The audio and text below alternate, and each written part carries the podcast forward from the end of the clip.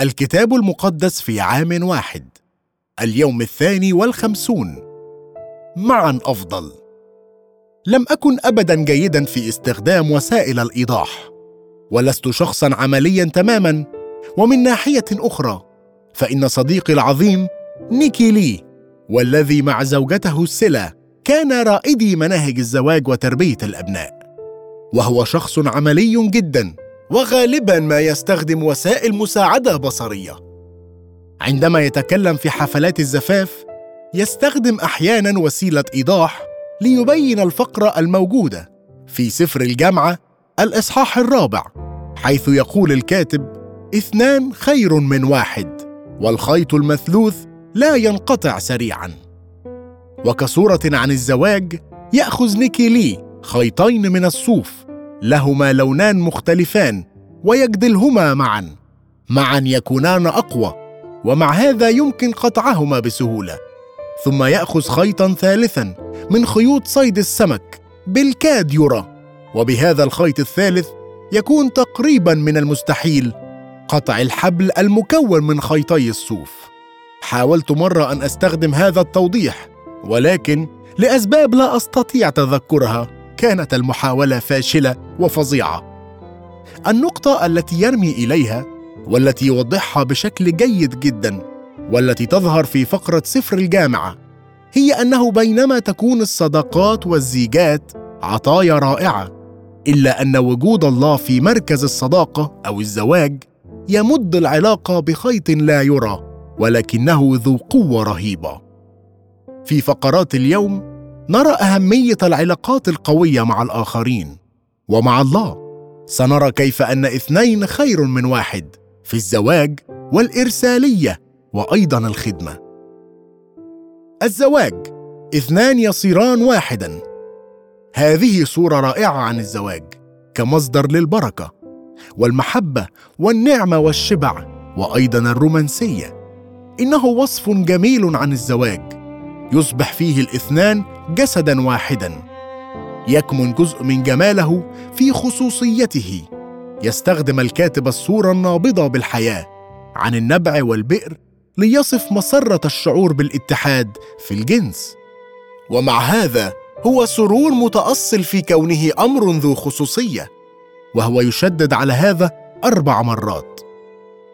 تتم مقارنة عظمة المحبة العاطفية والجسدية بين الزوج والزوجة بالإثارة الرخيصة التي تصدر من شخص غريب وغير شرعي.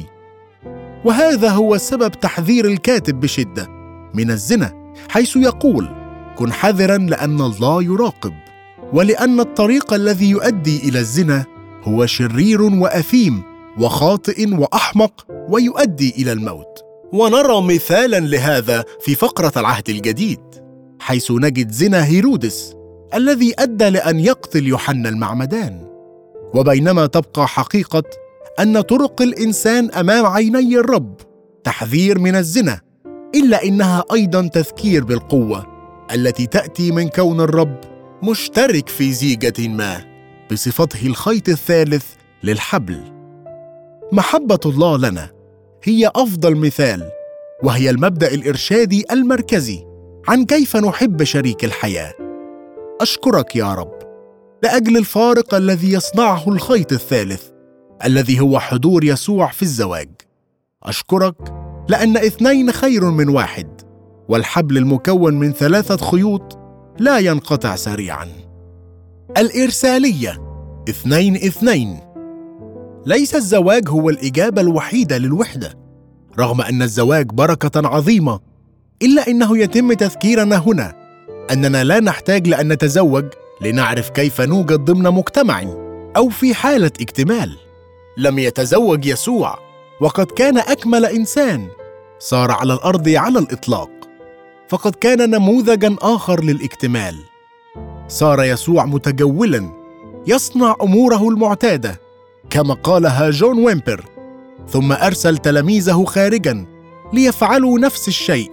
فذهبوا وبشروا وأخرجوا ارواحا شريرة. وشفوا المرضى.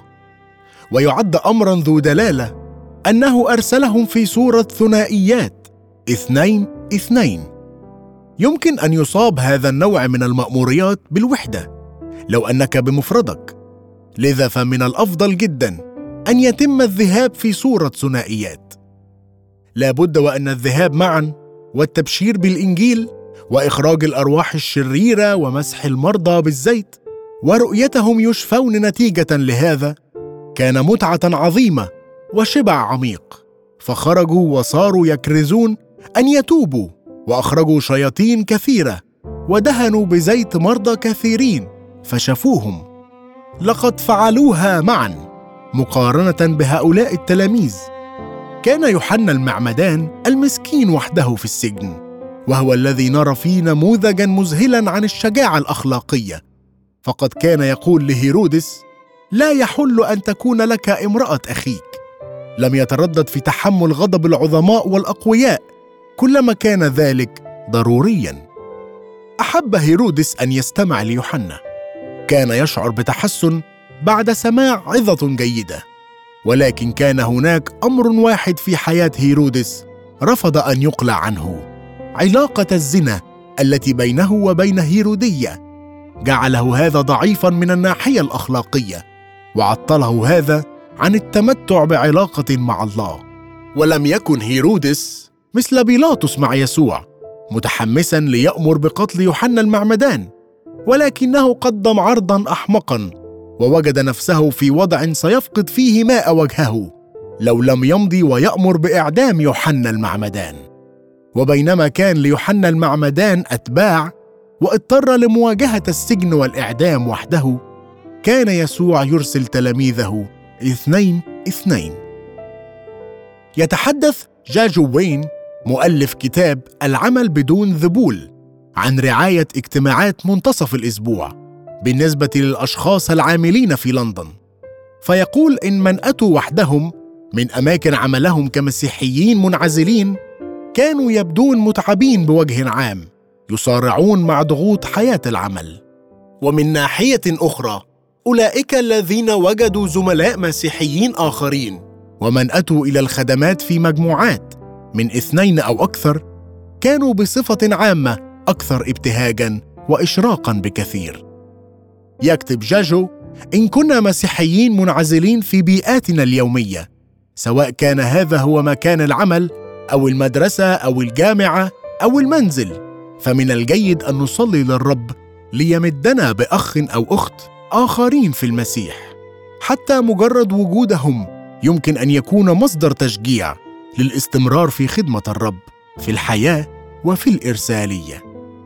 وكما يقول كاتب الجامعة اثنان خير من واحد لأنه إن وقع أحدهما يقيمه رفيقه وويل لمن هو وحده إن وقع إذ ليس له ثان ليقيمه.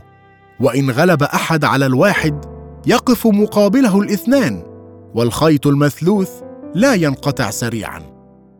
تستخدم هذه الآيات غالبا لتوضيح أهمية الصداقة والوحدة في الزواج. ولكن القرينة الأصلية لهذه الآية هي في الأصل قرينة الصداقة. أشكرك يا رب من أجل الصداقة. أشكرك لأنك لا ترسلنا خارجا وحدنا. أشكرك لأنه بينما نذهب اثنين اثنين. نعرف أنه يوجد خيط ثالث أيضا. لقد قلت أنت فاذهبوا وتلمذوا جميع الأمم. وها أنا معكم كل الأيام وإلى انقضاء الدهر. الخدمة خروفين. تؤكد الطقوس المفصلة التي نقرأ عنها في هذه الفقرة على العناية الشديدة التي كان ينبغي بها التقرب إلى الإله القدوس. كانت الزينه الخارجية هي التي تمنح الكهنة المجد والجمال والقداسة. أما في العهد الجديد تأتي الزينة التي تؤدي إلى جمال وقداسة داخليين من روح الله في قلبك. في طقوس العهد القديم تلك كان لابد من مضاعفة كل شيء لذلك احتاجوا إلى كبشين وحلقتين ذهبيتين والأكثر أهمية خروفين. كانت مضاعفة الأدوات والذبائح إشارة على عظمة الله. وقد أشارت إلى عدم ملائمة أي ذبيحة حيوانية أو طقس لأن يقربنا بحق إلى الله. اثنان خير من واحد. ولكنهما لا زالا غير كافيين. يخبرنا كاتب العبرانيين أن كل هذه الضوابط قد تم الاستغناء عنها فإنه يصير إبطال الوصية السابقة من أجل ضعفها وعدم نفعها. فبدلا من خروفين تم تقديم حمل واحد كامل ذبيحة لأجلنا يسوع المسيح. لأنه فعل هذا مرة واحدة إذ قدم نفسه فلم نعد في حاجة لمضاعفة الذبائح. كانت الكفارة ضرورية ومطلوبة دم ذبيحة الخطية التي للكفارة. سفك يسوع دمه لأجلنا يصف بولس موته على الصليب بصفته كفارة. من خلال الذبيحة فقط أمكن للكهنة أن يقتربوا من المذبح للخدمة. تعني الخدمة أن تقدم خدمة لله. إنها ذبيحة يسوع الواحدة على الصليب. هي التي تمكننا من أن ننخرط في الخدمة. خدمة الله وخدمة الآخرين. أشكرك يا رب لأجل الحمل الواحد الكامل الذي ذبح لأجل خطاياي مرة واحدة. وإلى الأبد. أشكرك لأني لست في حاجة فيما بعد. إلى ذبائح مضاعفة.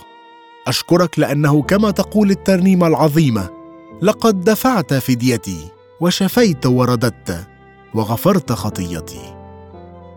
فحزن الملك جدا. ولأجل الأقسام والمتكئين لم يرد أن يردها. ليس من الجيد عدم الوفاء بالقسم. ولكنه أفضل من القيام بشيء خطأ للغاية. كان ينبغي على هيرودس أن يكون مستعدا لأن يحرج أمام مدعويه على العشاء ولا يوفي بهذا القسم. هل جربت من قبل بأن تفعل شيئا خطأ فقط لحفظ ماء وجهك؟